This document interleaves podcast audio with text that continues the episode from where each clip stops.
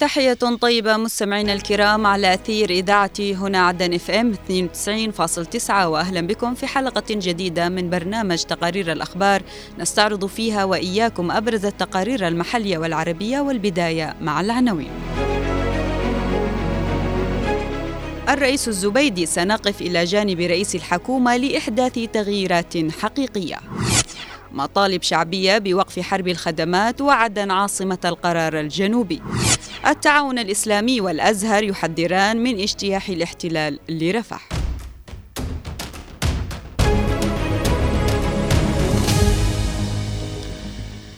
أكد الرئيس القائد عيدروس قاسم الزبيدي رئيس المجلس الانتقالي الجنوبي نائب رئيس مجلس القيادة الرئاسي مساندة المجلس الانتقالي الجنوبي لرئيس الحكومة المعين الدكتور أحمد بن مبارك لإحداث تغييرات حقيقية وملموسة في أداء مؤسسات الدولة والنهوض بالواقع الاقتصادي المنهار وتصحيح الاختلالات في الوزارات والمؤسسات الحكومية. المزيد من التفاصيل في سياق التقرير التالي.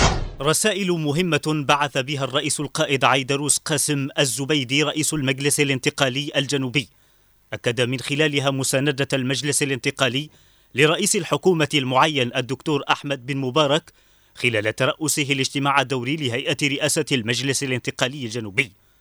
مشددا على ضرورة وقوف الجميع إلى جانب الحكومة للقيام بالمهام المنوطة بها في إنعاش الوضع الاقتصادي المتردي وتوفير الخدمات الأساسية للمواطنين وفي مقدمتها الكهرباء وانتظام دفع المرتبات على أن تظل تحت المتابعة والتقييم خلال الفترة القادمة.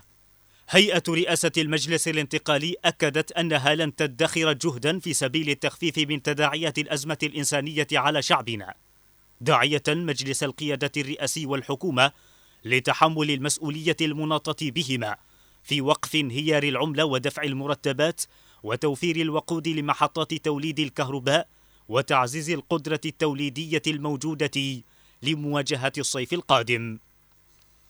موقف الجنوب الرسمي الذي عبر عنه الرئيس الزبيدي جاء ليؤكد الانفتاح الذي تريه القيادة الجنوبية في إطار العمل على تحقيق الاستقرار على الأرض، وهذا الانفتاح هو بمثابة دفع للحكومة نحو الالتزام بالمسؤوليات الملقاة عليها لتعمل على إحداث نقلة نوعية في الوضع المعيشي المتردي.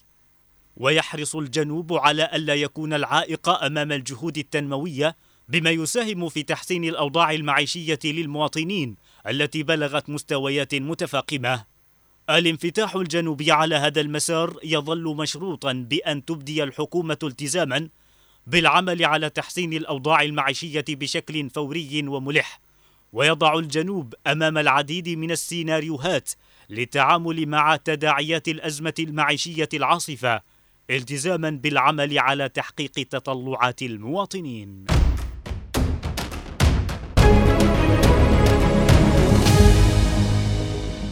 دعا نشطاء وسياسيون جنوبيون مساء أمس خلال حملة إلكترونية واسعة جاءت تحت وسم عدن عاصمة القرار الجنوبي إلى سرعة استكمال بناء وتفعيل مؤسسات الدولة المركزية لا سيما الوزارات السيادية مشددين على ضرورة نقل كافة المقرات الحكومية الرئيسية والمركزية إلى العاصمة عدن نتابع التفاصيل في التقرير التالي.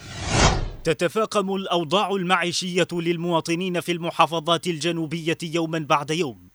وتزداد سوءا جراء الانهيار الاقتصادي المخيف في ظل الانهيار المتسارع للعملة المحلية وانقطاع المرتبات والارتفاع الجنوني للأسعار إضافة إلى حرب الخدمات المتعمدة ضد الشعب من انقطاعات للتيار الكهربائي وأزمة المحروقات وارتفاع أسعارها.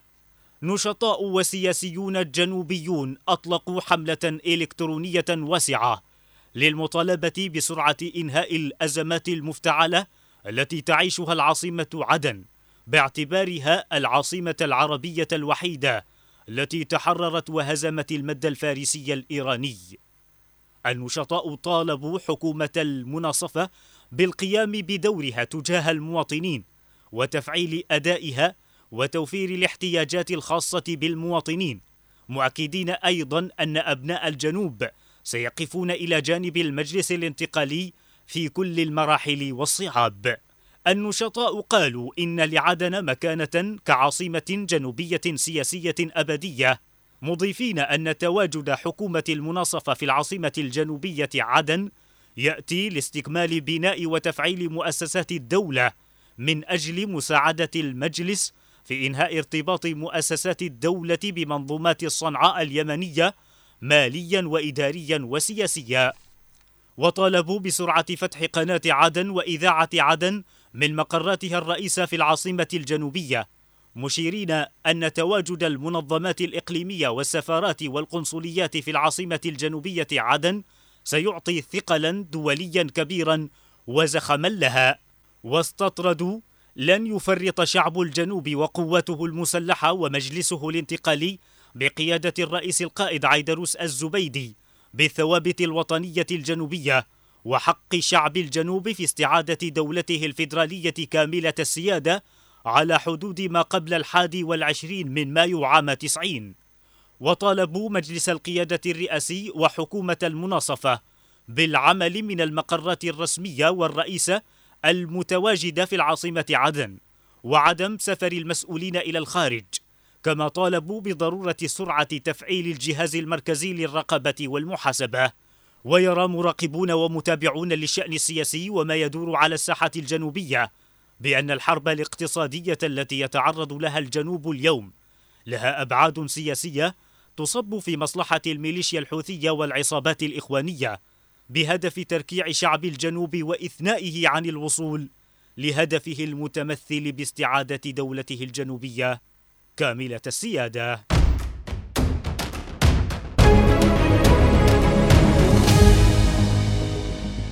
دانت منظمة التعاون الإسلامي العدوان العسكري الإسرائيلي المتواصل على قطاع غزة وتوسيع نطاق الهجمات العشوائية على مدينة رفح جنوبي القطاع كما حذر الأزهر من كارثة إنسانية غير مسبوقة. تفاصيل أوفى في سياق هذا التقرير. في بيان أصدرته منظمة التعاون الإسلامي قالت فيه إن العدوان الإسرائيلي أدى إلى استشهاد وإصابة المئات من الفلسطينيين معظمهم من الأطفال والنساء في تجاهل واضح للتحذيرات الدولية من مغبة استهداف مدينة رفح التي تؤوي أكثر من مليون ونصف من الفلسطينيين وتفتقر لأدنى مقومات الحياة. المنظمة حذرت من خطورة توسيع وتصاعد وتيرة العدوان الإسرائيلي الذي يشكل إمعانا في جريمة الإبادة الجماعية وتعميق المعاناة الإنسانية في قطاع غزة ومحاولة مرفوضة للتهجير القسري للشعب الفلسطيني. وبحسب البيان فإن ممارسات إسرائيل في غزة تعد تحديا سافرا لقرار محكمة العدل الدولية التي طالبت إسرائيل باتخاذ تدابير عاجلة لمنع جميع الأعمال التي تتضمنها المادة الثانية من اتفاق منع الإبادة الجماعية والمعاقبة عليها.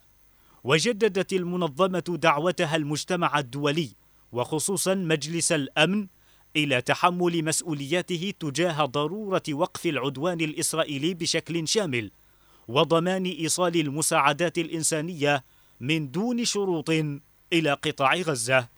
من جانبه أدان الأزهر الشريف العدوان الإسرائيلي الذي استهدف الآمنين في مدينة رفح المكتظة بالنازحين ما أدى لاستشهاد أكثر من مئة شخص نصفهم من الأطفال في هجوم واحد. وحذر الأزهر في بيان أصدره أمس من كارثة إنسانية غير مسبوقة إذا التزم الصمت تجاه المخطط الإجرامي الخطير لاقتحام رفح. التي تؤوي نحو مليون ونصف المليون نازح تركوا بيوتهم وأراضيهم من شمال غزة ووسطها وجنوبها بحثا عن ملاذ آمن. وتتصاعد التحذيرات الإقليمية والدولية بشأن القصف الإسرائيلي على مدينة رفح مع الاستعداد لاجتياحها بريا وخطورة ذلك على مئات الآلاف من النازحين الذين لجأوا إليها كآخر ملاذ. أقصى جنوب القطاع ومنذ السابع من أكتوبر الماضي تشن إسرائيل جرائم إبادة جماعية بحق الفلسطينيين في حرب مدمرة على قطاع غزة خلفت نحو ثمانية وعشرين ألفا وأربعمائة وثلاثة وسبعين شهيدا وثمانية وستين ألفا ومئة وستة وأربعين مصابا معظمهم أطفال ونساء بالإضافة إلى آلاف المفقودين تحت الأنقاض.